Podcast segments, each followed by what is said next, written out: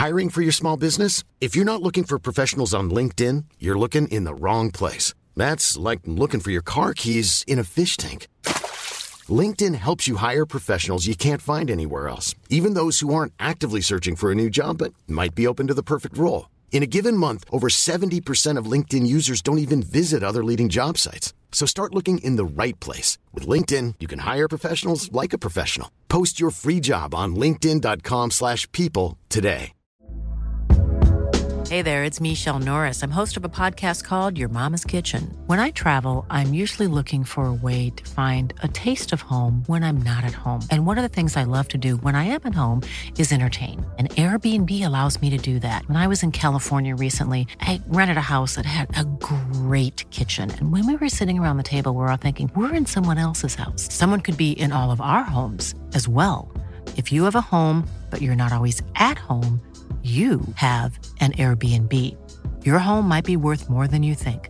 Find out how much at airbnb.com/slash host. Since 2013, Bombas has donated over 100 million socks, underwear, and t-shirts to those facing homelessness. If we counted those on air, this ad would last over 1,157 days. But if we counted the time it takes to make a donation possible, it would take just a few clicks. Because every time you make a purchase, Bombas donates an item to someone who needs it. Go to bombas.com slash ACAST and use code ACAST for 20% off your first purchase. That's bombas.com slash ACAST, code ACAST. Hey, y'all, before we start today's show, just a couple of quick things about today's edition of the Chase Thomas Podcast, a daily national sports show outside here in Knoxville, Tennessee, Everything School HQ. Um, it's Friday, so you know what that means. Every Friday on this very show, you get two parts guaranteed on every Friday edition of this podcast. You get College Basketball Weekly with Stats by Will himself, Will Warren, talking all things college basketball each and every Friday to kick off these episodes. You're also getting uh, the Preds Power Hour with uh, Brian Baston of On the Forecheck and uh, Flames Nation's Jeff Middleton to talk all things Nashville Predators on this Friday edition of the show. Those two spots guaranteed each and every week. So if you're a big time Pred fan or big time college basketball fan, and this is your first time checking out the show, first, welcome. Thank you for checking out the program. Uh, we cover it all. Sports Renaissance Man, that's me, covering a little bit of everything. But every single Friday, guess what? You're going to get Preds coverage and you're going to get the best college basketball coverage from the best Nashville Predator writers, podcasters uh, in the industry, along with the best college basketball writer and analyst going today with Mr. Will Warren. Subscribe to Stats by Will www.substack.com today. If you're not already, support Will and his publication there. You can also support the good folks over at On the Forecheck with Brian Baston by going and becoming a subscriber there at ontheforecheck.com. And then, as always, you know, every day you might have some some new guests. You might have some celebrity guests. You might have some coaches, uh, sports figures, analysts, uh, beat reporters. You never know who also might pop up on each of these daily episodes. Um, so look out for that in addition to the guaranteed coverage of the Nashville Predators and the college best college basketball uh, coverage each and every week on Friday on this very feed. So subscribe today if you have not already done so. Don't forget, folks, if you're already a subscriber to this very show and you haven't already done so, the easiest way you can help support this show each and every day is hit that pause button, write us a review on Apple Podcasts or Spotify.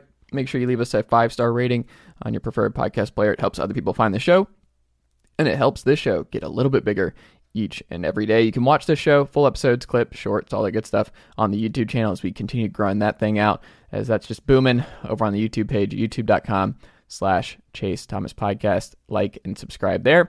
Check out the homepage with all the information about the show and everything we got going on. And uh, bookmark that one, chasethomaspodcast.com. Keep up with us on all the socials and all that stuff. And if you want to get in touch with us and you have a question for uh, Will, Brian, or Jeff, on the Preds or college basketball for next week's show, feel free to hit us up at Chase Thomas Podcast at gmail.com. All right, Uncle Darren, let's go. Chase Thomas pod, the Chase Thomas podcast. um, my nephew needs me to record. See, I hate. I already hate it. I hate it. All right, hello, and welcome back to another episode of the Chase Thomas Podcast. From still the aforementioned Chase Thomas coming to you live from Knoxville, Tennessee. Everything School HQ over there in Oak Ridge, Tennessee. My good friend, the best college basketball writer today. Stats by Will over there. Will Warren. Stats by Will. Dot substack.com. Subscribe today. It's college basketball season. SEC play, conference play in full swim. What are you doing if you are not uh, a monthly subscriber or annual subscriber to Will Warren Substack? That's my will.substack.com. Will, good uh, good evening, sir. How are you? better introduction than I deserve. It'd be really funny if I started like name dropping like subscribers, like one a week. Yeah. But in the mix of like, you know, like relatively like basketball famous people, it's just like guys, just like Yeah. random people that, you know, like uh, Josh Warren or something, like just making up a guy who's like, oh, he's a subscriber. And you're like, oh Mhm. man, Josh Warren. I think that'd be a pretty good bet. Well, I, uh, you've got uh, Tim Robinson still. You got Nathan Fielder. You've got some of the big dogs who want to just have some yeah. some takes and have some college basketball working knowledge. Yeah. Emma Stone, big fan. hmm Um, Are you still watching The Curse? I haven't seen it yet. I've been saving it up for Oh, this is this is nasty behavior, but I'm saving it up for the end of the college basketball season. oh, Like, I know, terrible, but I've been good at avoiding spoilers so far. But like when it's basketball season I'm like writing five times a week, I have no time to watch mm, like shows that I want to invest in and think about. Like the only show I've watched lately is Hard Knocks because it requires zero emotional investment. It's just good background noise. And it's a likable like team and guy and whatnot at the top. But never I'm watched it. I usually don't, but this Mm. this was like, yeah, Mike McDaniel's interesting. I'll give it a shot, and it's been pretty good. I think it would probably surprise people how little non games I watch of stuff. Like I just totally I. I don't I don't really like sports movies. Like I love Friday Night Lights. It's an all time great show. Love Friday Night Lights to death. Um but I don't know. I just I don't I've never had that uh desire to seek out my I want my entertainment to be different than my sports basically. Like my wife I'm getting her through Twin Peaks right now, season 2. Like we're midway Ooh. through and it's like I love Twin Peaks. Top 10 show for me all time. I I, I adore David Lynch and Twin Peaks and um yeah, it's great to see her enjoy it and see uh, what I like. I've seen it uh, through so many times, but like we'll probably I'll get her through Firefly, uh, one of my favorite seasons of television ever. I don't know if you did Firefly way back in Never the day saw- with I- Joss Whedon. I did the chaotic thing of seeing the movie without having seen the show. Ooh, the movie that was Serenity. Yes, Yeah, but uh, no, it's fantastic. Firefly season, the, the the lone season, it's one of my best. It's one of my favorites. Um, God, I'm such a geek with stuff like this. But I like Game of Thrones, obviously, and all that, like Star Wars. I mean, but like, yeah, I think it would surprise folks how much outside of like me doing the sports thing and watching my stuff is uh, uh, it's just not really sports. Is not really a part of my life outside of that. that's me too, though, because like, so I don't I don't do sports radio at all. Just not Mm. for me. I don't really listen to sports podcasts unless it's yours and like in Go blog. I'll Yeah. do those. Um, and like I don't know, like my father-in-law will be like, "Did you see the latest SEC shorts?" And I was like, "No, I Mm, didn't. no, I didn't. I got other things to do." I don't Uh, do but it, I am. man. I will say I'm a big fan, both for background noise for writing and just like to fall asleep to. The the hi- like the sports compilation videos on YouTube where it's like Hmm. the ten greatest comebacks in NFL history, amazing to fall asleep to. The the history of snow in the NFL, very easy to fall asleep to. I do ASMR throughout the workday uh, Mm. jazz. So I like jazz is my favorite. I love Mingus, Coltrane, Davis, Bill Evans, all that.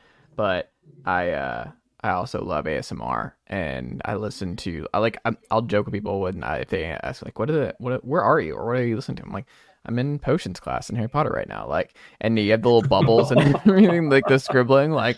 That's what I'm doing for like an hour. Like it feels like I'm in the Defense Against the Dark Arts classroom, and it's fantastic. I, I love, love, love, love ASMR like Harry Potter and Game of Thrones and Star Wars stuff. Like, Never given that stuff a shot, but it is oh, it's fantastic. I, I'll also say I'm doing the very insufferable sports writer thing right now of Mm. uh, re-listening to the Bob Dylan catalog, Okay, start to finish. Uh, I'm in a real dark that's a, period right hold now. on. That's a long. It's that's a 41 long albums. commitment.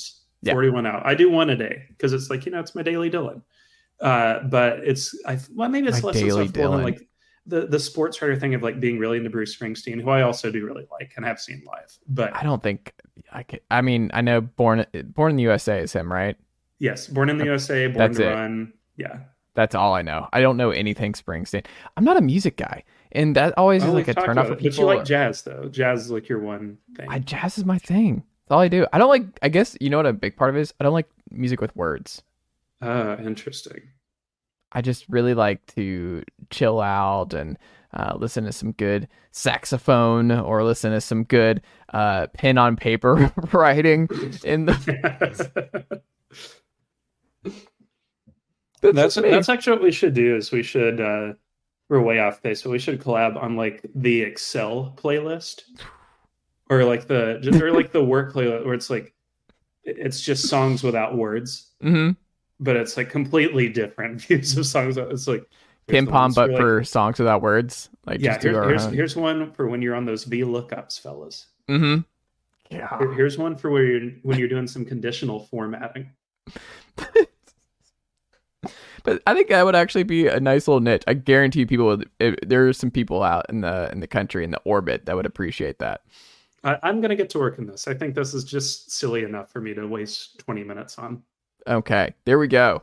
Um, Will Warren. See, you never know what ideas I'm going to give you on this podcast. Sometimes it's, it's related to college basketball and Vanderbilt. Sometimes it's about a working Excel uh, music playlist. You just never know week to week on this very show. Speaking of things we don't know week to week, Will, do you, when is it going to hit for you? Like with some of these conference realignment stuff, where like I uh, watched the second half of BYU Baylor, right? Like I have it penciled in. It's like, oh, I want to watch this game. Top 25 matchup. Uh, we've obviously The uh, top- Stats by Will six star game of the week. yeah, so there you go. But I also look at it as like, oh, let's see, Mark Pope. Let's learn a little bit more about this uh, this BYU team, Baylor. How good are they? Because you know, it it feels like forever ago that they were just number one for two years straight, and they were just a powerhouse, and they're still good, but they they're just not uh, where they were at the the top of the mountain for a solid two year run, and big hype and everything else. And then you know, I'm sitting there and I'm like, oh right, this is a conference game.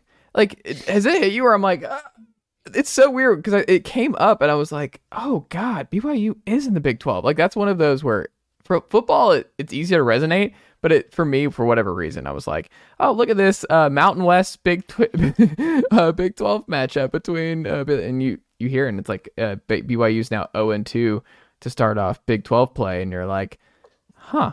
That's gonna take some some getting used to, sir. What what did you make of uh, the matchup, and did the game live up to the hype for you, sir?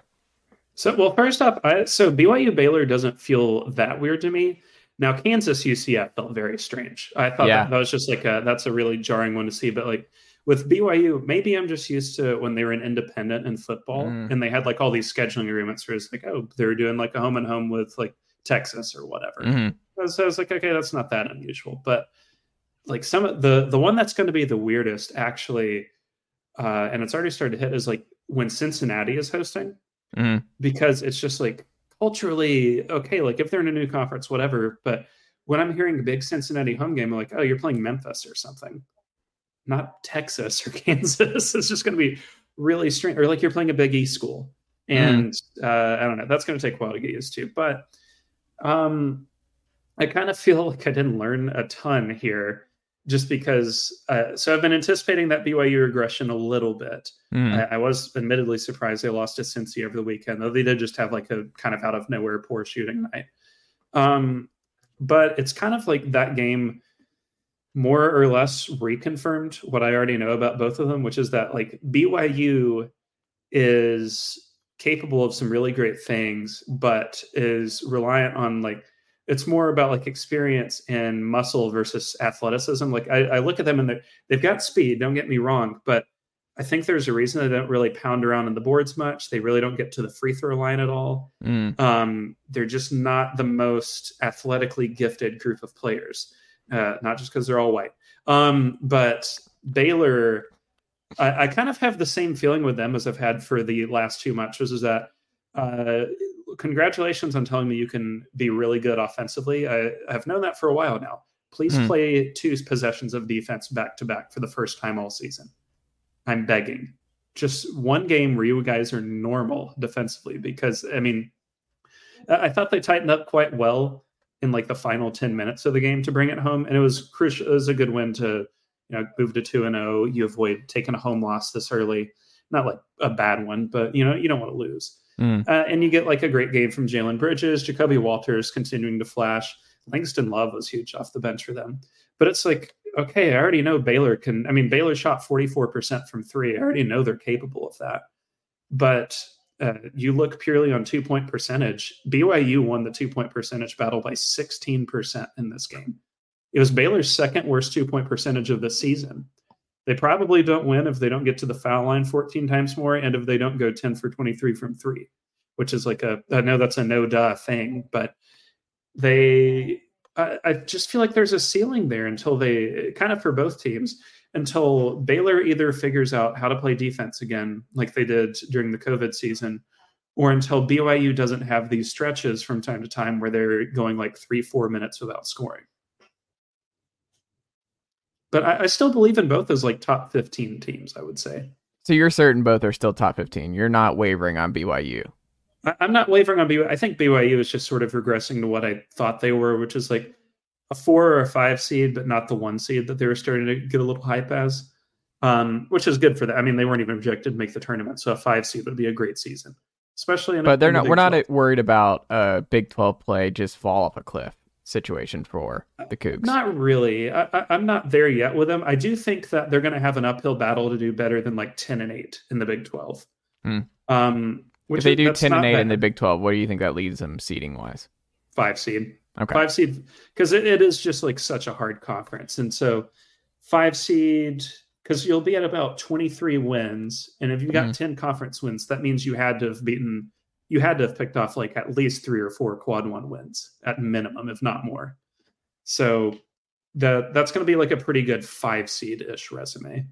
Uh, though I was doing this exercise earlier today uh, on my lunch break when I was, uh, you know, scuffling about for ideas for blogs, Mm. uh, and I always forget, like, for bracketology purposes, looking forward, you can't put BYU in Friday Sunday regions because they just straight up don't play on Sundays, which is totally. I mean, it's just like a religious thing they believe in, but uh, going to make their whole situation really complicated because that narrows you down to two regions they can possibly be in.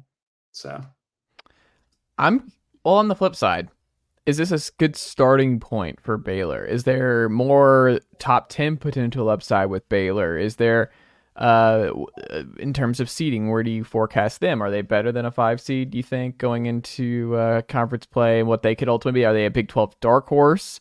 Um, have you learned anything new from Baylor uh, after this BYU one? No. Um, I, well, it's just the same thing I said, like play defense for once. So, a- and I'm, to be honest, I kind of feel like they're at peak value right now and not in like a, they're about to take a Miami esque downturn type of way, but right now they're shooting 45% from three. There's been one team in the last 20 years to do that for a full season. And I mean, like, congrats to Baylor if they can make it too, but history is not on their side here. Uh, Hmm. If that three point percentage falls down to even like 40 and they don't make up for it with some improvements on defense, you're, I mean, that's not. Why the are they so bad on personnel? Is it personnel? Is it coaching? Is it play? Like, why I don't they think so they've got ball stoppers because you, you Hmm. got, uh, well, the thing is, your best rim protector is the freshman Missi, uh, who's like not bad at all, but he's, a, he's a freshman. He's committing a lot of bad fouls and he gets lost in space quite a bit. I don't love him as a one on one defender, as like a rotational help piece, yeah, but Mm. one on one, not so much. And then the rest of the team, there's just not like the one guy you point to and you're like, that guy can stop you on the perimeter. Jayden Nunn might come closest, Mm. but even then, I don't see it for him like every single game. So you, there's, it's just a way of saying like, you don't have a Davion Mitchell on this team. You don't have, oh God, I cannot believe I'm forgetting him. Jared Butler. George? You don't have a Jared Butler on this team. Yeah. You don't even really have like an Adam Flagler type. You got to have Adam like Flagler. Like the swing, like the wing type thing, like six four to six eight, where you're just like, this guy's not getting past me, f him. Like, and even so, like that Baylor defense in the COVID year wasn't amazing, but they entered the NCAA tournament just inside the top forty. Mm. Like right now, if you average Torvik and KenPom out, this one's outside the top seventy five. I uh, I'm curious to see the Big 12 and if this progresses. Been good win for Baylor. Uh, we can say that. Um, speaking of good wins, here you're having fun online with this win uh, this week. Is Nebraska having a moment after beating the Purdue Boilermakers? And I mean, you you had this before the year that they were your sneaky uh, tournament team here. I think people are starting to realize Nebraska's looking more and more like an NCAA tournament team here. Will Warren, um, what did you see from Nebraska this week, and why were they able to beat Purdue? Well, Chase, it's good to be right for once. Um, now, uh, so uh, first and foremost, Nebraska won the game uh, because they shot almost sixty-five percent on threes. Is that good? Uh, yeah, that's that's not going to happen twice in a row. Now, they they more or less did that exact same thing against Wisconsin and lost by the exact same score, 88-72, because Wisconsin shot 50% from three. Mm. And but it's not just that. Like, so I, I think of it this way. I think you can tell your game plan against Purdue worked when they've taken more threes than twos, mm. especially when Zach Edey's on the roster and fully active and all that. Like Edey, you know, still had an okay game, but it was just like it's not what we've come to expect. He had 15 and 7, three turnovers, committed a few frustration fouls. And but most importantly to me, he only got off 10 shots. Hmm. Uh, which is not really what you want to see with them. Because when I when I look at Purdue, and Nebraska's strategy was just double him every single possession once it touches his hands and live with the results elsewhere. Mm. Which will that work for a full season? Probably not. Can that get you exploited in a single game setting? Absolutely like I mean, Purdue's got some decent shooters. Mason Gillis was really on that night. Braden Smith is a really good shooter. Lance Jones runs hot and cold, but when he's on, he's on. Fletcher Loyer, same thing. The the thing being though, if you force them into a lot of jumpers and just take away the rim stuff from Edey, and they can't hit enough to exploit that, you have the door open. And you know, 14 for 23, Nebraska certainly took full advantage I mean, they shot better from three by quite a bit than they did two, which uh, tells you how sustainable it was. But it, it doesn't matter when you get that chance and you know you take advantage. Keisei Tominaga was like borderline unguardable in that game. Mm. But I think the the swing piece to me is Rienk Mast, the Bradley transfer, because mm. when when they've got the full five on the court, where it's Gary Tominaga, Mast, Williams, Hoiberg, all five of those guys can shoot and will shoot. Uh, Mast is not like a you know 10 three point attempts a game shooter, but in a single game setting like this, again, where your opposing five is not going to go above the free throw line any cost, you are going to get off open threes as much as you would like. I mean, we watched Purdue play Gonzaga earlier in the year, and Graham Ike, who is, I mean, certifiably not like a well known three point shooter, attempted six threes in that game. He hit, I think, two or three of them because every single one of them, Edey was not within five feet of him. Yeah. And so if you have a center that can shoot, it's exploitable. It helps Edey and it really helps Purdue that uh, they play in one of the more shooting averse leagues in the country at the five. I mean, mm. uh, the Big Ten is uh, going to figure out that centers can shoot uh, threes probably in about 10 to 20 years. So, well, when that happens, I think it will be bad for them. But yeah, I mean, it's probably unrepeatable. But at the same time, this is a team that's got a win over Michigan State. They've beaten Kansas State on the road. You beat Purdue. I mean, well, I would put their tournament odds at like 80%. I think they're I think they're going to make it, which would be awesome. Do they have potential to make uh, make it out of the first weekend or no? Sure. I mean, yeah. The it's I, I mean, like would I bet on it? Probably not. But the way they play really opens itself up to variance, which is what yeah. you like in a in the tournament of all places, really what you need. They play solid defense, um, but the key for me is 46% of their shots are from deep. I mean, if you hit 60% of your shots in a tournament game from downtown, you're winning. I don't care what the other team's doing. Are we about to say like we don't want Tennessee to get Nebraska in the first round? Well, I, I, but the thing is, like, then you've they have to make it out of the first game because yeah. there'll probably be like a I don't know, like a nine or a ten seed. Okay, uh, and we but like potentially they, get them in the second game. Yeah, but again, it's like Tennessee's probably. I mean, at this point with Tennessee, I'd rather them take on a big that wants to shoot instead of a big burly guy who wants to, you know, go down and ground and pound. True. Um, speaking of Tennessee, let's talk about them real quick here. They lose right. to Mississippi State last night. Will Warren, tough loss at the hump, and one that we kind of saw was a distinct possibility Mississippi State much better team than Ole Miss. Um, not the same kind of uh, national love, um, just because uh, maybe the two different coaches and the play style, this, that, and the other. But Mississippi State, good team. Uh, KenPom, top twenty-five team. They're uh, obviously uh, you've you've been on this for weeks now. We talked about on the podcast of just the the elite teams in the sport going down against unranked teams on the road, and that continued in a big way this week, sir. But um, what did you see that uh, really went wrong for Tennessee uh, in Starkville last night? The, well, they played the first half of the game. I think that's what went wrong. yeah.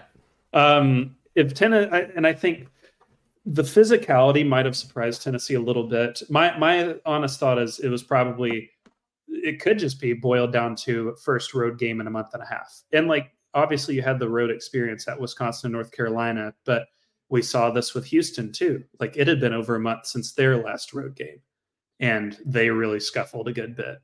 Kansas, same thing.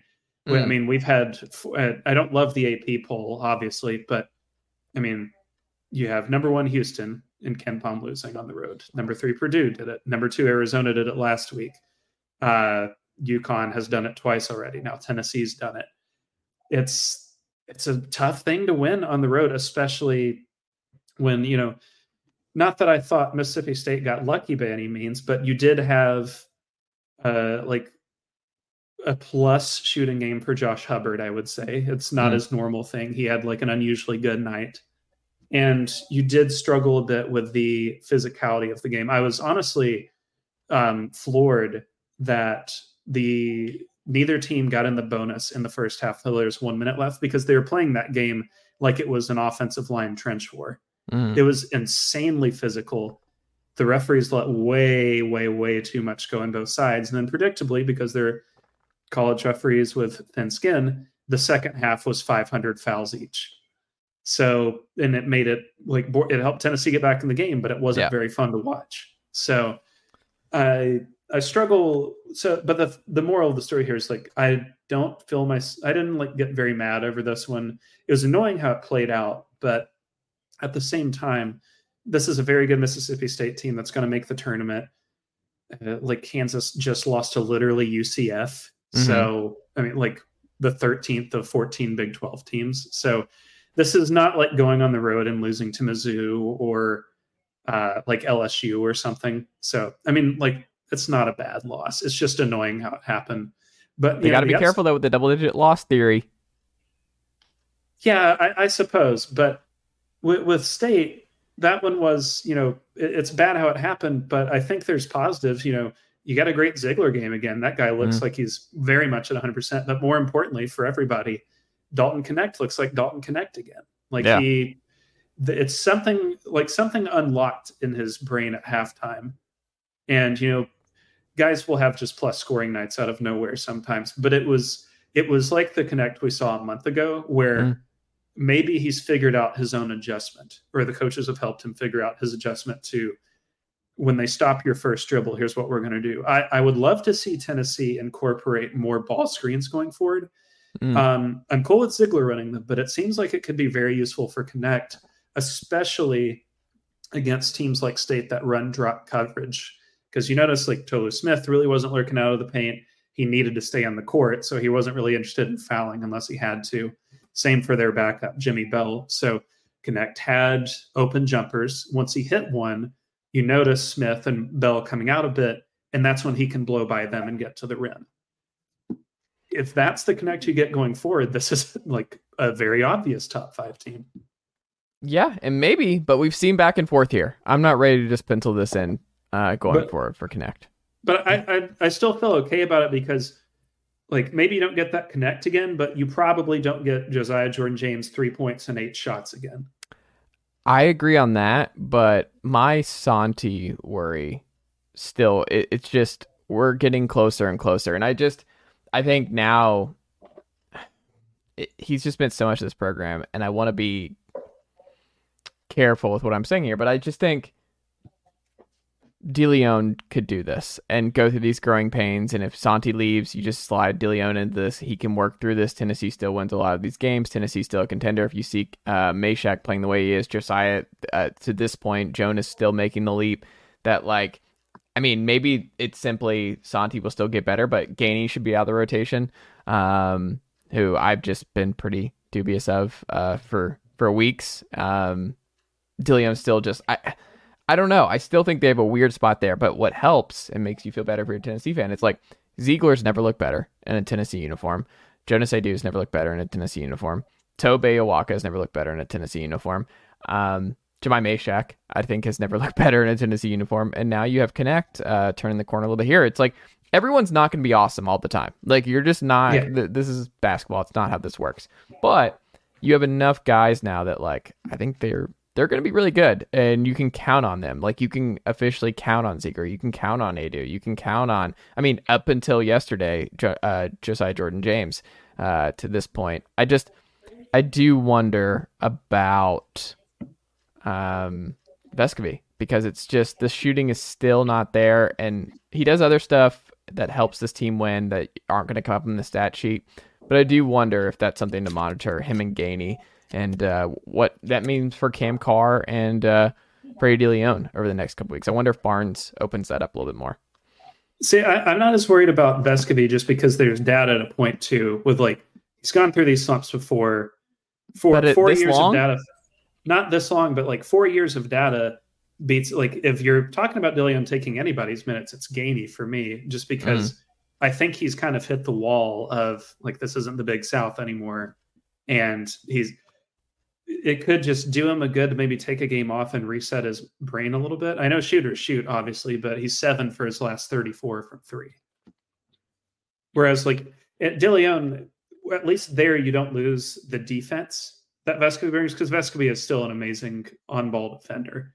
Mm. Dilione is an atrocious defender, but he brings a lot of offensive upside. I we'll see. I, I am excited for this game. This is your Super Bowl in the SEC play here. The Mike White stuff. The because there's a lot of Georgia fans who are very excited about this start for for the 72 ranked uh, KenPom Georgia Bulldogs. That'd be uh, that'd be sick if they could point out their best win. uh, let me hear it. Because because uh, Wake Forest by three at home is um, not not amazing. I mean, they just lost to FSU. I need Tennessee to beat Georgia by a lot on Saturday. I, I think that, that feels like a game where so uh, it, this is like the classic SEC game of like team is like quote unquote overachieving. They aren't, by the way. Mm-hmm. They were 57th preseason in KenPom. They're 72nd now. Big mm-hmm. overachieving job there. Uh, team comes in on the road. They lost. So according to the field of 68's logic, they stink now. Um, and we see this in like college basketball all the time uh, this is leading directly to like a double digit UT win, mm-hmm. where like probably UT scuffles for like 25 minutes and it's like, oh, we're Tennessee and they're Georgia. Mm. And it's and it's like 75 63 or something. I could see it. Uh, Will Warren, bubble bump. Oh, this is a fun ske- uh, thing I think we should do with the the schedule very much underway and a lot of teams figuring out if they're going to be on the right side or the wrong side here bubble bump. Which school is less on the bubble, either positively or negatively, based on their body of work since our last pod for you this week? Who do you, who do you want to highlight? Well, it's got to be Nebraska for the positives, right? Mm. Uh, I mean, they they're still like quote unquote on the bubble. Like we're 16 games in, they haven't done anything yet, really. But you the when your losses right now are road Creighton, admittedly they got smashed. Uh, road Wisconsin, same thing, and then road Minnesota. Or sorry, Creighton was at home, but still same thing. Quad one loss.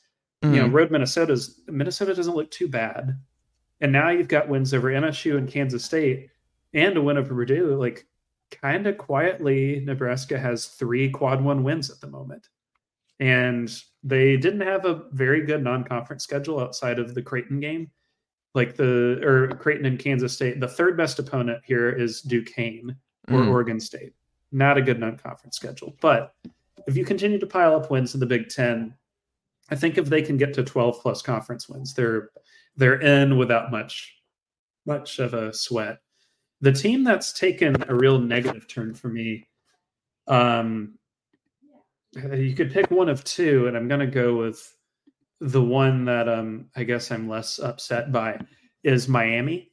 Mhm. Uh, this team's not making the NCAA tournament. Officially, you're out on Miami. I've been out since the start of the season because I thought they were dramatically overrated because of one four game sample. But Hmm. um, the reason that I'm picking them over Colorado, who also had a really bad week, by the way, is Miami lost to Colorado by 27. So automatically, Colorado's star is a little brighter there. Mm. Miami actually started off last week really well. They beat Clemson by 13 at home, and I was like, okay, I can kind of see this. And a road loss at Wake is nothing bad. Like overtime loss, big whoop. Wake's pretty decent. Um, losing at home to Louisville is like going home and looking in the mirror and being like, "Oh God, what have I done?" That's that's as bad of a loss as any NCAA tournament team might have this whole season, save for like FAU losing to Bryant or whatever Mm. because I mean, not only did you give Kenny Payne some air, which is like a really hard thing to do now. Like you like think about this. You did something uh that Chattanooga, DePaul, and Arkansas State all did not do. You lost to Louisville. Yeah. That's bad, man. Like that instantly is just like such a huge drag to the point of like not a must win because they're so early in the season, but I don't think people realize that Saturday's game at Virginia Tech is like you kind of have to win that game to avoid playing catch up over the next month and a half. Where are they in KenPom right now? Uh, Miami is they're well down. Miami is 62nd. They are a spot below Grand Canyon. Hmm. Uh, when your when your ranking partners are Grand Canyon and North Texas, probably not good for you. Well, North Texas has made the tournament. They've been spicy. Uh, Grand Canyon will too, but Yeah. uh, the the point being of like you're not one of the 50 best teams in the sport right now, and you started the year like AP 12 or something. Big fall. They're kind of like this year's North Carolina a little bit. Yeah, North Carolina was less overrated than they were, but I digress. Will Warren, just spicy. Um, I, I support Ken Pomeroy's take on the uh, the media apparatus with Miami. I'm begging some people to look inward. Ken, uh, so I mean, Ken's was kind of mean, though. I will admit it was a little harsh. Um, Malik Mack talk.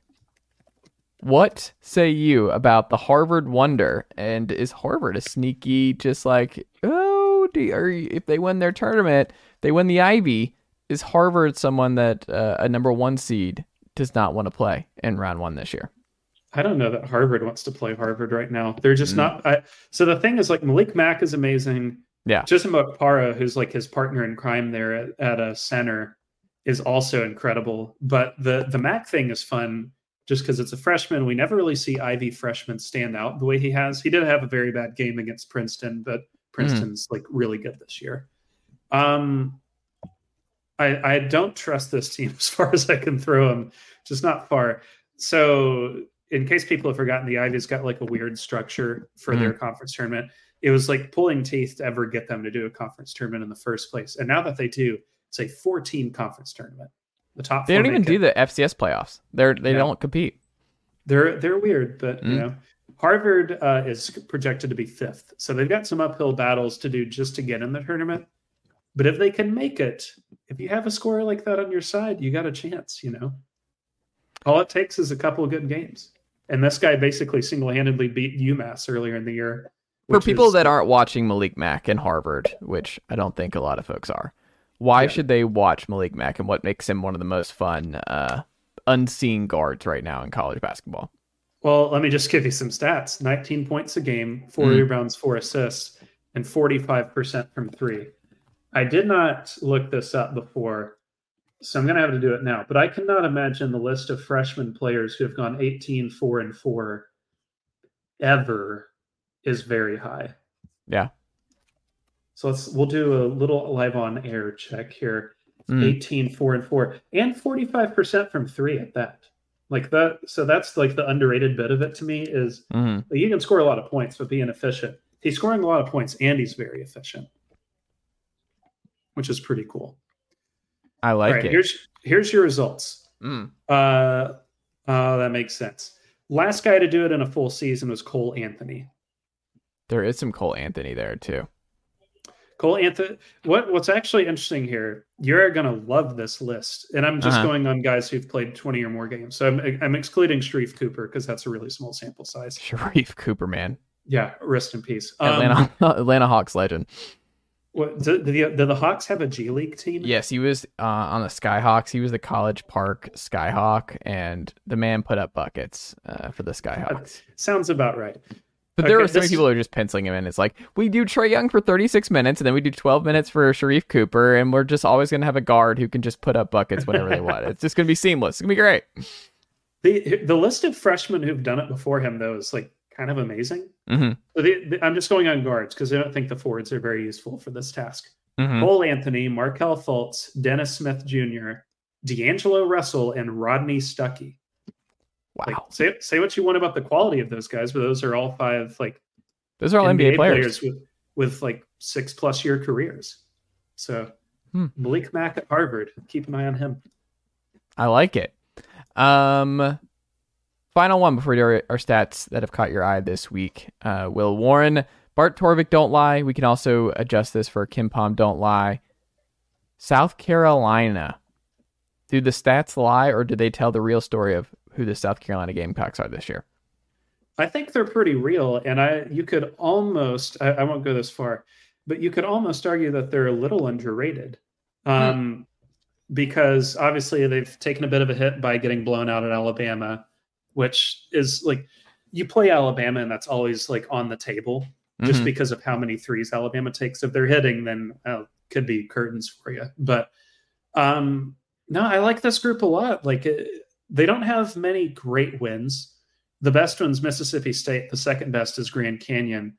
But I mean, they kind of quietly again three quad one wins, no bad losses, ten and zero versus quadrants two through four right now.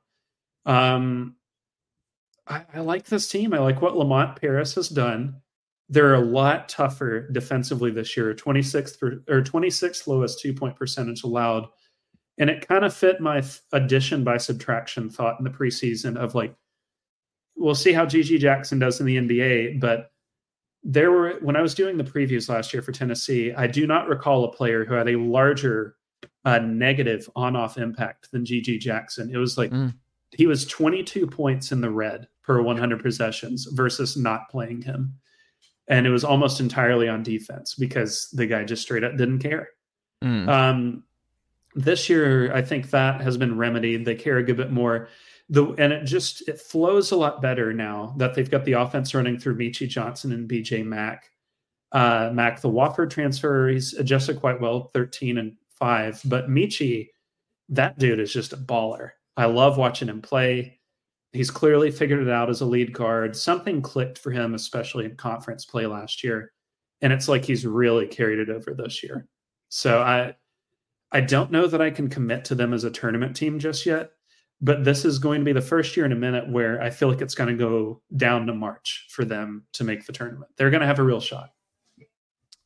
Yeah, and I, it's it's interesting because Lamont Paris was kind of like an, oh well, you didn't really know which way that was going to go, and obviously a really rough first year, um, because he he was just kind of he was kind of green, right? Like you just didn't know what you were getting, and this is a big jump up from UT Chattanooga to South Carolina. South Carolina is just a hard job, um, in basketball, like it's just a tough job, and So uh, that's- uh, you can call it almost the SEC's Nebraska.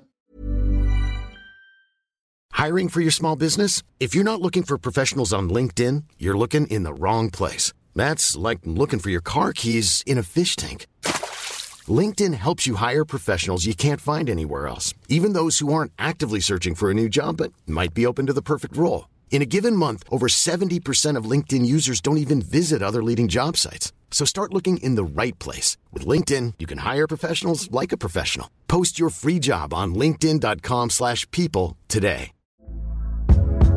Hey there, it's Michele Norris. I'm host of a podcast called Your Mama's Kitchen. When I travel, I'm usually looking for a way to find a taste of home when I'm not at home. And one of the things I love to do when I am at home is entertain. And Airbnb allows me to do that. When I was in California recently, I rented a house that had a great kitchen. And when we were sitting around the table, we're all thinking, we're in someone else's house. Someone could be in all of our homes as well.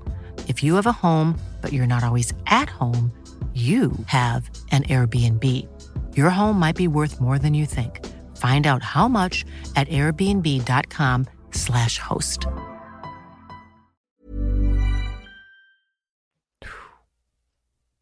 I think Georgia might be the SEC's Nebraska. Yeah, I guess historically that's probably more accurate. But I don't know who Dennis Felton is in this analogy. But um, oh, poor guy. He'll always have that Atlanta run, an all-time great SEC run. Do, do, you? This is horrible to say like this, so feel free to knock it out. Do you think there's ever been a guy happier a tornado happened? like, I'm serious. It got him a whole extra year. It got him a whole extra. He could, it could be no person on earth is happier that a tornado has happened. Mm-hmm. He, he, I don't think he would say this, but like, let's be honest here it really did work. It's so funny. Like that was just like the man. The thing just it. it you'll never forget it. Ask any Georgia fan, they're like that one year he freaking won the tournament, and that he just goes on this great run, and then we have Dennis Felton for another year. Um, the great, the great news, the great news I found out is that they have an SEC stories about it on ESPN Plus, mm-hmm.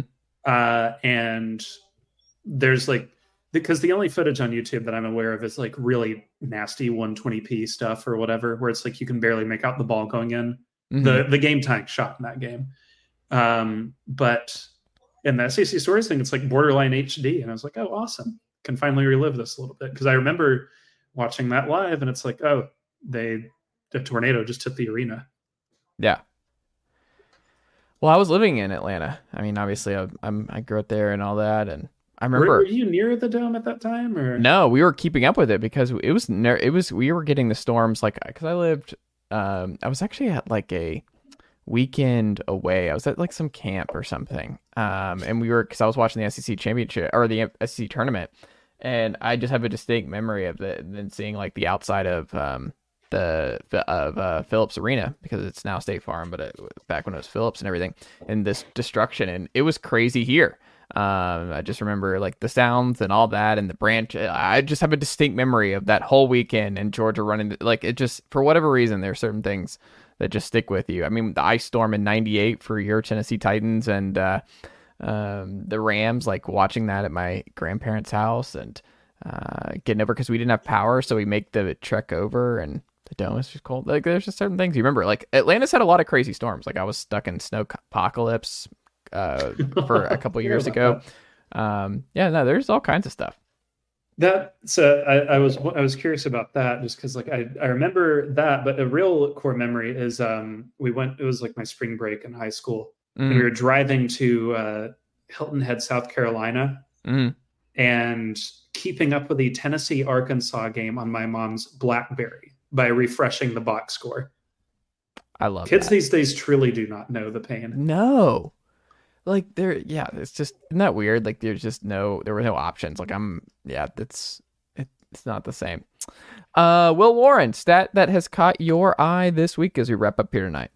Well luckily this was part of a preview actually. Um so i got curious because you know tennessee play Ole Miss or played Ole Miss saturday. Mm-hmm. Ole Miss came into that game shooting 41% from three and I just got curious because I kind of got him not like a spat, but like I did a dumb snark tweet, and the guy got mad about it with a Michigan State mm. reporter of all people um, about how MSU went from shooting 27% from three in November to 45 in December. Just like, okay, great. Um, you're gonna love this thing called sample size, man. Um, big, big new discovery. But I just got curious because I was like, Ole Miss is not a 41% three point shooting team. That's not real. Mm-hmm. So post COVID, or actually not post COVID, uh, 2019 20, because that's when they moved the three point line back um, to the international distance of 22 feet. There's been 42 teams who have shot 40% or better in November and December. What would you guess the average three point percentage of those 42 teams is from January onward? And what was it before? The average was 41% for those 42 teams. I'm going to say, because you're asking me this, I'm going to say 28%. I wish. 34. 34. Mm. I Which was going to, because the league average is 35. And I'm like, I bet you it's pretty low. Okay. But possibly more interesting. So the 30 worst shooting teams, which is largely just like teams shooting 26% or worse, Mhm. their November December average is 24.8%. Huh. January onward, 33%. That's a 1% difference between the very best and the very worst of the first two months of the year. Interesting. So let me read for you. So I got it pulled up. uh The uh, nine teams who qualify this year for 40% or more. mhm. Baylor, 47%, we discussed. Dayton, Kentucky, Indiana State, Miami, which quite alarming, McNeese, Colorado, Ole Miss, and Samford. Huh. History tells us, based on the fact that two of the 42 shot 40% the rest of the way, that none of these teams are going to top, or that these nine teams have already peaked, basically. Huh. So there's something for you. And then on the flip side, you can look for poor Houston Christian, who shot 21% from three in November and December to get a little bit better. I like it. Uh, Will Warren, what can the good folks check out from you over at statsbywill.substack.com this week? Well, you know, now that I've been re-inspired by hopefully sleep, that whole stat I just told you is just going to be like a quick 500 word article in a Twitter graphic for engagement purposes because I do love my engagement. You do love Um, engagement. I do love engagement. Big married big guy over there. Big CBK report guy. Mhm. Um, big. Uh, no, don't want to put anyone on blast, so I'm not going to do that. Um, no, I'll do that. We've got our weekend watch list coming up. Let me tell you, folks, you got nothing to do Saturday night at 8 p.m. Flip on Fox. Indiana, Iowa, in women's basketball. Mackenzie Holmes versus Caitlin Clark. That is elite hoop right there, baby. Um, Caitlin Clark, that four point play she had, did you see it? Like just Yes. Oh Unbelievable gosh. stuff. I, so I was telling my wife earlier this week that I was, I, it wouldn't have made any sense for them to do it, but I wish that Tennessee had scheduled them like once in the last three years so mm, that I could have gone to see her play. And I might still try and do it, but it's just like, it kind of seems like it's at peak Caitlin at the moment where you're going to be overpaying to go see a game yeah. but we'll see. No, we got that Tennessee previews. The Vanderbilt series is going to get restarted next week. So we've got that coming to plenty down the pipe. If people have got article ideas, I love hearing them. Uh yeah, a lot of good stuff coming. We're we're in like the beautiful like mini run of people being like, oh yeah, college basketball exists because college football ended Monday Mm. but the the big run is after the Super Bowl. When the Super Bowl happens, then we're cooking. Then we are cooking. Wait, Well- stop one second. Hmm? I'm going to send you a tweet in our little chat here. Mm. I need you to see this graphic. This is about Terrence Shannon's court hearing. Please Oh. let me know when you've seen this graphic. I don't know.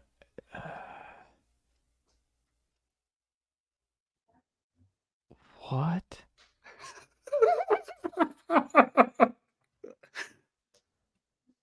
What? Instant Pantheon graphic. Instant. Put this in the show notes, please. I pray they don't delete it. What? Thank you, uh, Fox, Illinois, for your blessing. Wow. Um there you go. Will Warren, always a pleasure. I'll talk to you next That's an instant pantheon next to uh, the Greg McDermott um, suspended for racism graphic on Fox or whatever it was, yes. or in the the Sam Darnold mononucleosis one. Oh my gosh. Wow. All right. Anyway, follow Stats by Will on Twitter. Bye. Stats by Will on Twitter. Stats by Will.substack.com. Subscribe today. Will Warren, always a pleasure, and I'll talk to you next week. Thanks for having me on.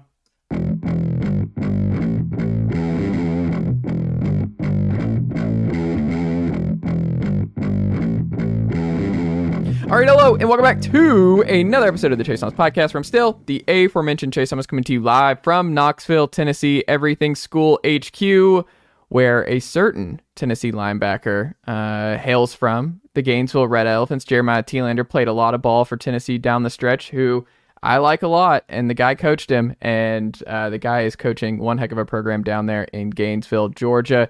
The Gainesville Red Elephants head football coach, Josh Niblett. Josh, Good morning, sir. How are you? Good morning, Chase. Appreciate you having me on, buddy. I hope you're doing well. And uh, it's exciting once you emailed me and asked me to come on the show. So I'm looking forward to it. Well, I love talking ball with you, man. You're you're uh, you're very real. You're very honest, and you're just you're building a different kind of program. And look, Gainesville uh, is a is just a rising juggernaut uh, in uh, in the state of Georgia, and uh, we'll get into some classification and region changes that I want to pick your brain about. But um, I mean, it's been two great years, but my first question to you, sir, based on what you saw now that two seasons are in the books here uh, at Gainesville, has it gone just about what how you expected it to go? Are you satisfied with your first two seasons? I understand no titles yet, but are you satisfied just through two years how it's oh, gone? Yeah, I mean, I'm not. I mean, we're never satisfied, but I mean, I think anytime you're a competitor, you want to win championships. I think the last time you and I talked was probably April um, mm. of 22. Um, yep. And so, you know, we were just getting ready to embark on spring ball. I mean, which, you know, was a huge deal um, with us coming in in January. And, and that went well. And then, you know, we had a great summer and kids kind of learned exactly the culture we were looking for. Um, and then, you know, we went into that season. You know, I didn't know exactly just because I don't know a lot of the landscape in Georgia. Um, mm. But I just knew, hey, we're going to focus on us because that's all we could control. Our kids trusted in what we were doing. We started off the year playing against Marist at Marist, so that was not an easy start. Um, and we ended up beating them by uh, like ten points or something like that, and played well. And and then we, you know, we went on a run and ended up the year at fourteen and one, and played for the state championship against Langston Hughes. And of course, they were a really good team, and we had an opportunity that you know we really felt like we should have probably won that one if it not be for 58 seconds right at the end of the first half. Yeah. and gave up two scores and had a turnover. And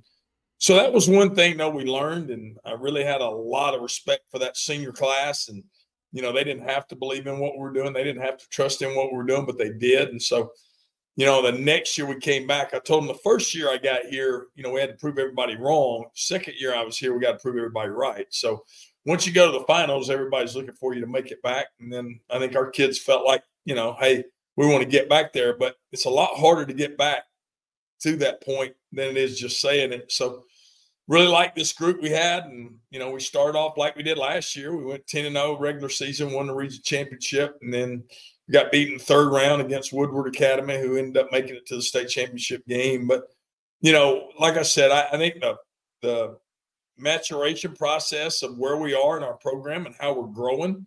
Um, you know, we just got to keep getting our numbers up, growing our numbers, um, keep getting these kids in our school involved in football, getting to understand, you know, it's all about the G and there's a pride to that. Um, and there's an ownership and a commitment to that. And I feel like our kids have trusted in that because I'm not a buy-in guy. I don't want guys that buy in because I think they sell out when it gets tough. So, you know, for us, it's trusting in what we do, love each other and and love the the journey and and our kids have done that.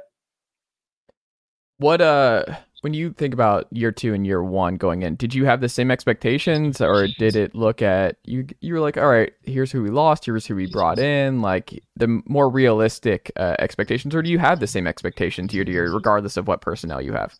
Yeah i, I don't know. I mean i i think first of all it's expectations that i put on myself. So mm you know, every year I'm trying to do it better than it's ever been done before. And so, you know, when you get to the finals, of course, from a football perspective, and I think we get lost in that a little bit, but from a football perspective, it was, hey, we got to find a way to win the last game. Mm. Um, you know, our goal is to win the opener, to win the region, and to win the last game. And if you're doing that, then there's a good chance that you're going to have a really, really good football team. Well, the last two years, we've won the opener, we've won the region, we just hadn't won the last game. And so we've got to take that next step. But I think the expectation from year one um, is us doing something that hadn't been done in a while, um, especially with a team that was coming off a five and five mark and never and didn't make it to the playoffs.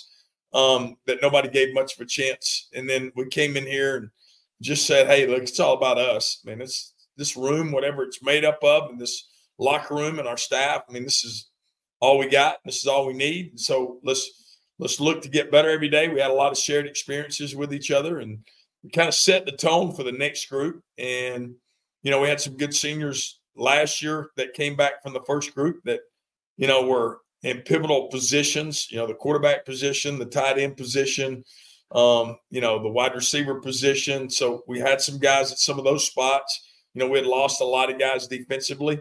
Um, we had some young guys coming back, but we had lost some guys defensively. And so, you know, well as, as I do, um, you know, if you want to win football in November and December, you got to be good on defense. And, you know, our staff, Steve and our staff did a really, really good job of getting our guys ready to go, figuring out what our identity is. We played really, really well on defense this past year. So, yeah, I, I, think the biggest thing was the expectation was let's go finish it. And so, you know, being that we didn't finish it, of course, it's disappointing. But we had our banquet last week, and I told our guys are champions. I mean, like, I know I'm not trying to make it sound right, but I mean, these guys chase best every day. I mean, that's what they work to do. And, uh, you know, we came up a little bit short. I mean, you know, and the thing about it, every year, everybody comes up short except for one team. Mm. When you talk about culture and what you've been able to establish, like, how would you describe your culture two years in? If we were to ask a player who's now played for you for two years, how would they describe the Gainesville football culture now? Um, I think they would, you know, just kind of love each other. Um, mm. I think one of the things that we talk about on a day to day basis is really, you know, it's our, it's what we call our non negotiables, and I think that's what our build our our building and our in our platform of what we build our foundation off of, and the first one is consistency. You know, it's and the consistency has the letter I in it that we underline and change a different color because we want our kids to understand. Like, look, consistency's on you. Mm. You got to show up every day. You got to give effort every day. You got to have a great attitude every day. You got to want to be coachable every day. You got to want to treat people the right way every day. So you got to be your best you in order for us to be our best us. And so, mm. you know, that's one of the things we do is consistency is number one. Number two is trust you know, we don't have any trust in our building, and it's not going to matter. It's not going to matter what you call on fourth down. It's not going to matter what you call in the red zone. Um, it's not going to matter, you know, what you ask the kids to do or, you know, the relationship that we have with each other from a staff to a player, player to player, and coach to coach if we don't have any trust in the building. So it all starts with trust and building that. And so that's a big part of our program. And then the last thing is best. You know, our kids would tell you that it's all about chasing best in our program. So you know, best is that first two letters, which is the BE, you know, is B. You know, mm. I think a lot of times we think chasing best is what you do or what you have, but it's really who you are. And so, do we wake up every day and our opponents say, "Oh man, they woke up today"? I mean, you know, so like that's that's our goal is you know, we're going to show up every day, give our best effort, everything that we're doing. You can't flip it on or flip it off. But if people talked about our program, you ask our players, I think the number one thing they'd say, hey, we want to be consistent in what we do. We want to trust each other, and then we want to be the best at what we do. What was the hardest part about coaching this year's team versus last year's team for you? I think the biggest thing is there was no expectation the first year as far as outside in. And I think mm-hmm. sometimes mm-hmm. you can listen to a little bit of the outside noise. I mean, and it wasn't like we were getting just pats on the back or, hey, y'all are a great team. This now everybody's like, hey, let's go win it. And yeah. so I think sometimes when you think as a player and as a coach, when you get to that moment and you don't win it, it's almost like you think you're promised to get back there again and get another shot at it. Mm-hmm. And I warned our kids about that from day one, and I think they trusted in what I was saying. So I don't think they they really, you know, looked in looked into that a whole lot. But I think the thing was, is even in the back of your mind, there's a little bit of entitlement that mm-hmm. when you've played for it, you think you deserve to get back to it, especially when you, you know, we didn't win it the way we didn't win it with not playing well for 58 seconds. That, hey, look, it'll just happen again. We'll get back there. And everybody worked their tail off to get us back to that point. We fell up, fell short. But I think that was the biggest thing that I talked about on a day to day basis is continuous growth like we're not where we want to be yet. All right. Mm. So if we want to get to that game and get to play that last game, then we got to play every moment. We got to seize the moment, know it's our moment, um, and not look too far ahead. Because I think sometimes you'll uh, you'll sacrifice what you have now for what you want later. And uh, you know, we talked about that. I thought our kids did a good job of that. It's hard to go 13. It's hard to go 12 and 0 mm. um, anytime. And so you know that your kids are doing something right and believing in what we're doing, but just guarding against entitlement of hey we deserve to get back there. So that's going to happen.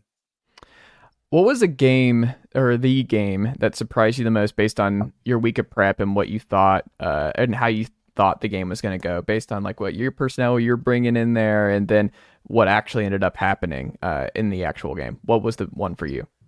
Well, I didn't. I mean, I, I thought our region was a little bit down this past year. Um, mm.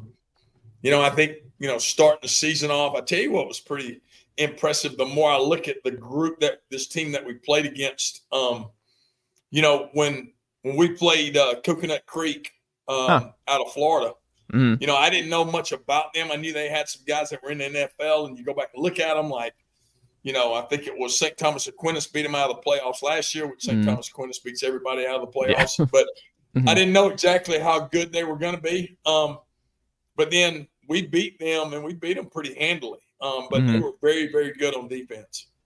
Um, but I just thought our kids did a really good job. There were some areas we didn't match up as well with, but our kids did a really good job of matching up better than I thought we would. So it gave me a little bit more of an identity of what our personnel was. Um, and then once we beat them, you know, you go back and you look, and Milton loses to like Western High School, mm. you know, in Florida when they traveled there. But then all of a sudden, two weeks later, Coconut Creek beats Western. Um, and then they play Chaminade, who, you know, that ended up being like number two team in the country. They played mm-hmm. into a one score game. So that was the one game that I thought was pretty awesome um, for our players that, you know, I think was a measuring stick for us early on. I think that was game 2 mm-hmm. um, but then for us to know by game six or seven, I always look back to see how the teams that we play are doing.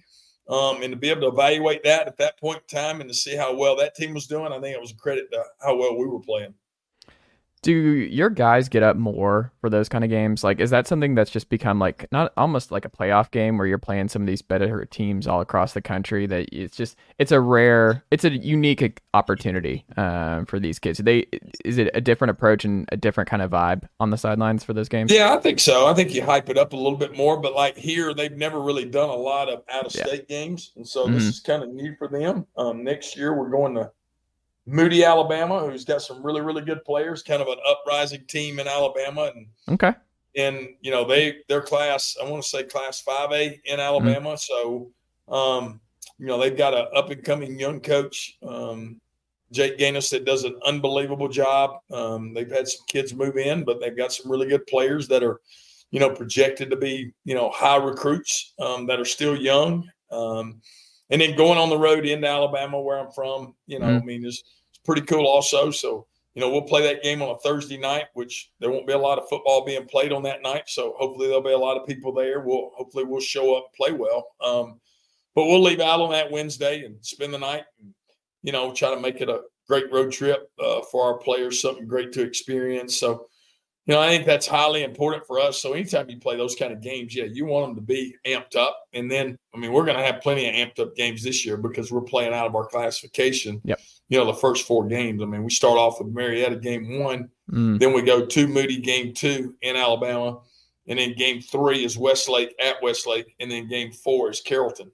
And so, I mean, we're playing some really good talent, and all four of those are on the road because our stadium is getting renovated right now. And so, we will not be able to play inside it till September the 20th, with which is our first region game. So, you know, I've got to do a good job as a head coach getting our guys prepared for that. You know, how do we do that? Well, we'll just try to find ways within what we're doing in the off season to put our kids in as many situations as we can where they don't feel comfortable, just like they're not going to feel comfortable when they go on the road. So somehow you got to get comfortable in the comfortable. And so I think that's what these games are all about. Are you going to be done? Because we we've heard about these uh, these uh, stadium uh, adjustments and things like that. There's a school here locally. I don't know if you know Gibbs High School. They do uh, they're pretty well here in Corryton, but it was yep. a mess, and they they had to play all of their home games at Carson Newman uh, a year ago. So it's man, it, it's tough. So is there any like you feel pretty good that the project's gonna be done? You'll get your home games uh, this fall. Yeah, I do. I feel really really good about it. I mean, I do. Um, yeah. You know, I think it's it's one of those situations where right now, I mean, as soon as the season was over with this past year, they, you know, they went into working on it, and mm-hmm. you know, so uh, what are y'all adding? Are y'all adding seats, jumbotron? What's being added? Well, you know, I was trying to see if I could pull it up for you so I could show it to you. Um, uh-huh. Yeah, we're, you know, I think the neatest thing about it, like we've already had a jumbotron, but I think the me see if I can pull this up for you so you can see it. I don't know if you can see it big enough though. So Yeah. So I don't know if you could. Well, let's see.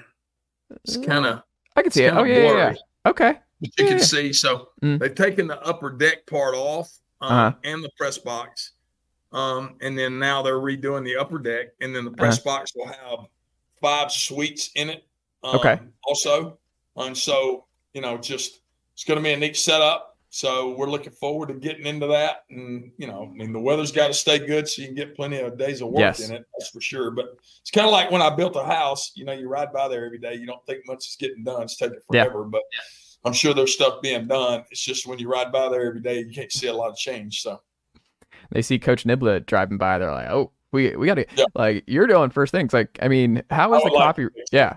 Well, how's the coffee routine? We were talking about that last time. You're a big coffee guy. Like, what is the current All right. intake for Coach well, you're catching me at a tough time. So I'm drinking some coffee right now, but this is decaf. So I'm Oh. on my 21 days. I'm on my fasting right now, and so Okay. I started my fast on Sunday, and so I do like a Daniel fast, but I do no caffeine too. Um, you know, and so it's yeah, it's interesting. So Monday, Are you getting any Monday I headaches? How are you dealing with it? Well, Monday I had the worst probably migraine headache that I have one every year, and that's when I start my fast. And then Uh huh. and I got sick at my stomach, sweating. I mean, it was it was bad. I'm, you know, I was thinking to myself like all these people that deal with detoxing from drugs Mm-hmm. and alcohol things. I mean, I, I, don't- I mean, I can't even understand what they go through, and I'm I'm trying to deal with just no caffeine. So, uh, So it's just know. caffeine, but you're not. uh Or is this included in a diet too, or is it just caffeine? Your well, detox? no caffeine. I mean, really, I mean, I'm eating vegetables. Okay. You know, fruit, no meat. You know, No dairy meat. products. Yep, Okay. no meat, no dairy product. That's probably got a little bit to do with it too. That I'm Mhm. hurting a little bit, but but you know, I'm getting into you know day five, day six, so Okay. I'm good. Um, you know, I always tell people say when you fast, if uh, you don't have to pray about it, pray help God to help you with it, then it's just a diet. So you know, for me, I've had to pray about it so I could you know get through a couple of these first few days, but you know, it's just something that I started doing last year, and I just felt like I need to do it again this year, and you know, I think it's a good way to start the year off. But I still love my coffee though, so don't get me wrong. There you go. Were you surprised that uh, Jeremiah Teelander was able to get on the field a lot this year as a true freshman at UT?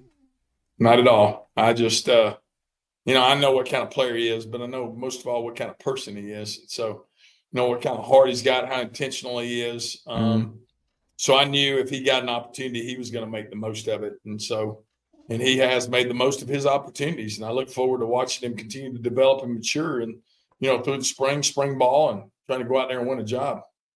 What who does he remind you the most of as a as a coach? Like who did who does he flash as his best potential, full potential uh, at UT? Well, I mean, you're talking about as far as like, remind me of players that I've coached or remind me of Either, yeah, players that you I've coach or skill set, and maybe even NFL players, things like that. Well, I think the thing that makes Jeremiah so unique is is he's Mm. so athletic, but he's so physically athletic. Like it's it's kind of Hmm. hard to explain. Like you got athletic players and you got physical players, but the special ones are the ones that can be physically athletic. And like Huh.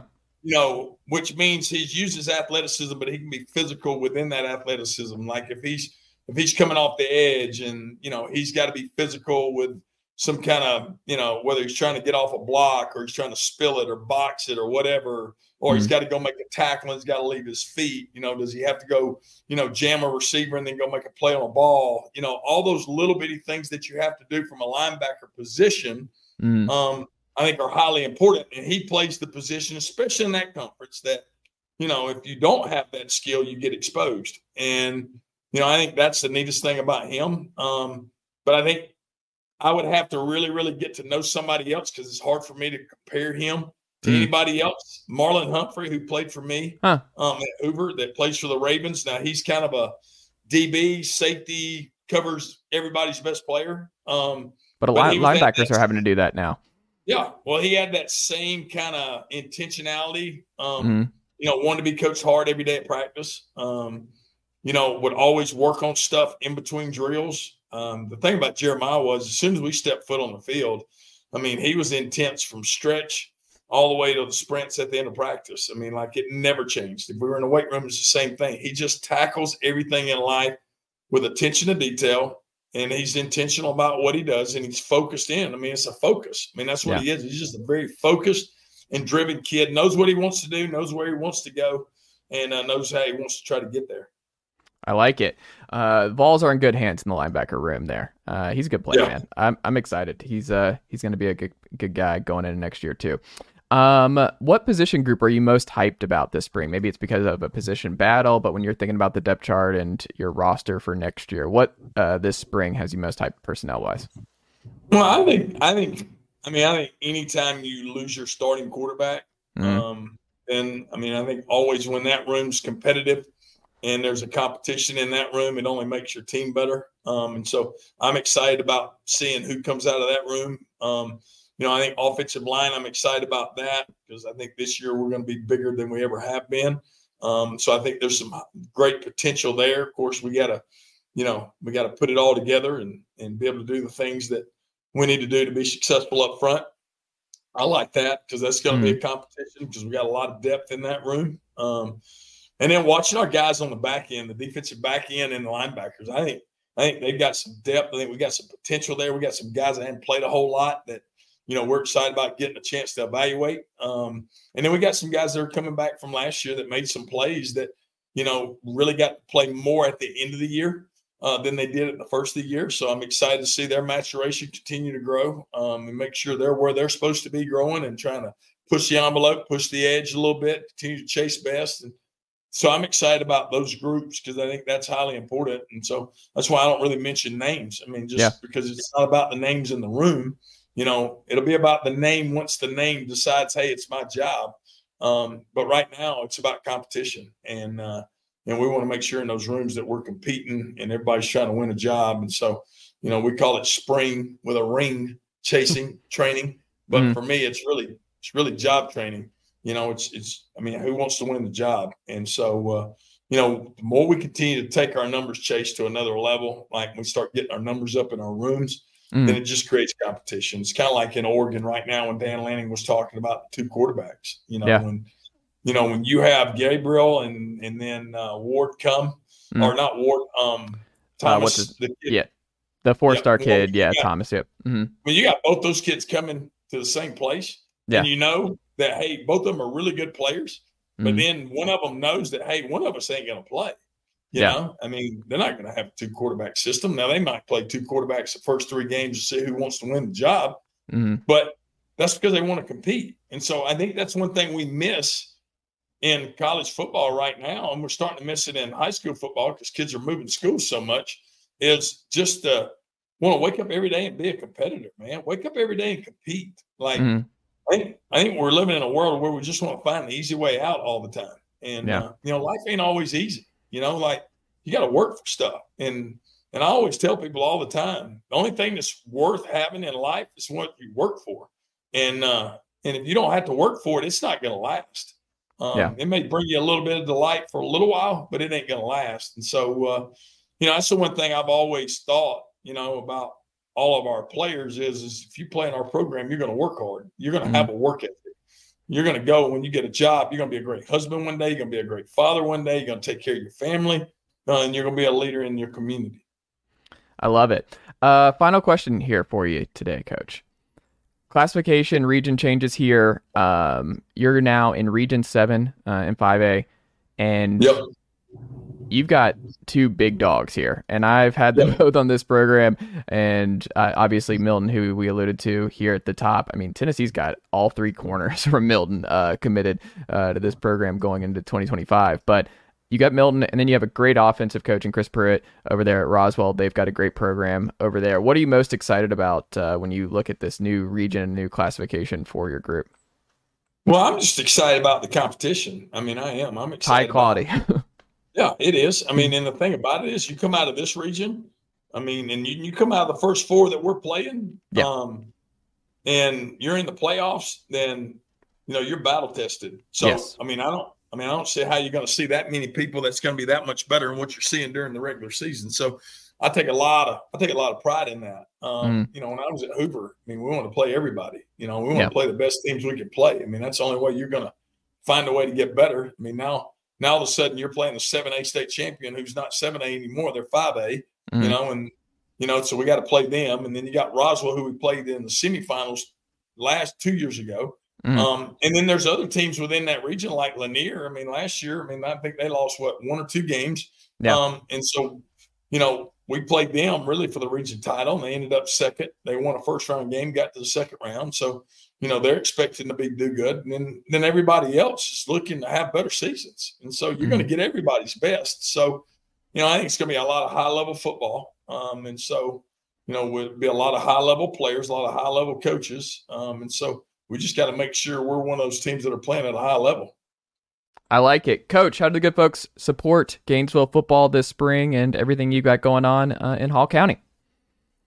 Well, I just want everybody, you know, it's, you know, we'll have some things going on to where, you know, people can get involved in our booster club and, mm-hmm. you know, our athletic club in Gainesville and, and our, our touchdown club. And, you know, we'll do some stuff with our, you know, our people around businesses around here where we just try to get people involved with what we're doing because we got a great thing going on right here. And, um, you know, we just want, you know, as much support we can because it's all about, you know, giving these kids as many opportunities as we can to be successful. And, you know, and it takes, takes those things where everybody's rallying together and chasing best and you know and that's what we got to do so you know we're looking forward to continue the off season and got to grow it and uh, continue to take this thing to another level there you go. Good luck this spring, coach. I'm excited to see what year three looks like for you in Gainesville, and we'll reconnect again uh, as we get closer to uh, the, the high school football season, which will be here before you know it. I know it's January. and these months fly by, and uh, this is a big time for a lot of the uh, programs, yourself included, to figure out this personnel, get ready for summer installs and all that, and we'll go from there. But coach, thank you so much, and uh, I'll talk to you again soon. Thanks, Chase. Appreciate you, brother. God bless you. Go be red. There you go.